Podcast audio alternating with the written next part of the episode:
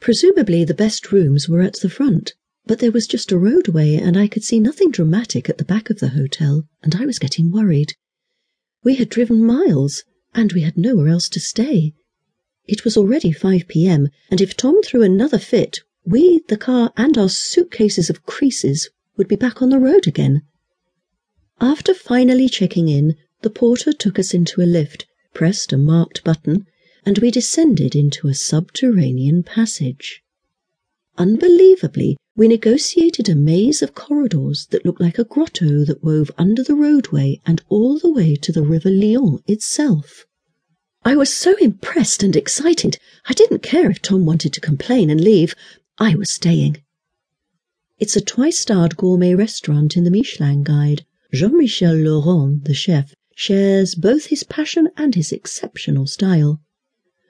The indoor bar deep in the grotto had shelves and lights carved into the walls, with small chairs and comfortable armchairs all dimly lit with red or pinkish bulbs. It was cocktail hour all day in there. Bottles of blood-red Curs from Bourgogne were lined up, and impossibly I so longed to take them all back home.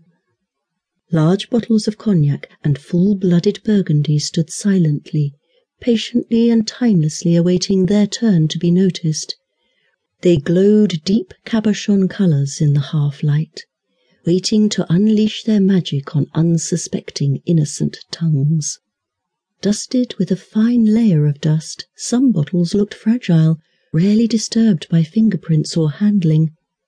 It was a gossamer veil for what potency they held inside, like a frustrated old genie trying to get out of a bottle. It was a screaming chorus, all calling to me as I passed, but I looked forward and pretended not to hear. That bar had one way in, but several unpredictable ways coming out, and I wasn't risking it. La Côte Saint-Jacques is right near Chablis and Auxerrois vineyards, and also not far from the prestigious Côte de Beaune and Côte de Nuits, so you can imagine the cellar. In an Issey Miyake trouser suit, so tightly pleated it couldn't crease any more, and with an elastic waistband, I intended to eat. We entered the dining room all smiles, as I viewed each night as a theatre performance, with all the actors seated at the tables, while the waiters handed us the menus.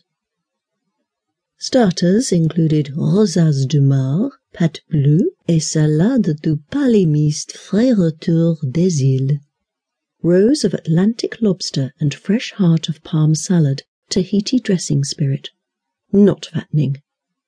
For the main course, Tom ordered something like ailée de recuite de saumon, et servi sur un bouillon parfum au lait de coco et combava, tomate confite et poulet de légumes nova.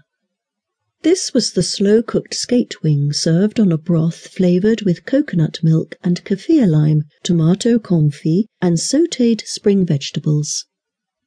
Tom noticed little beyond his plate and took an immediate forkful, only ever looking up if he suspected I had a sip of wine more than he did. I watched everyone, all simultaneously, make the right comments to him at the right time in short sentences. We were the marrieds in the room who hardly spoke in depth, just in case it became contentious. He was spending far too much on dinner each night to disagree with me and ruin his meal, and I didn't want to disagree and ruin our meals.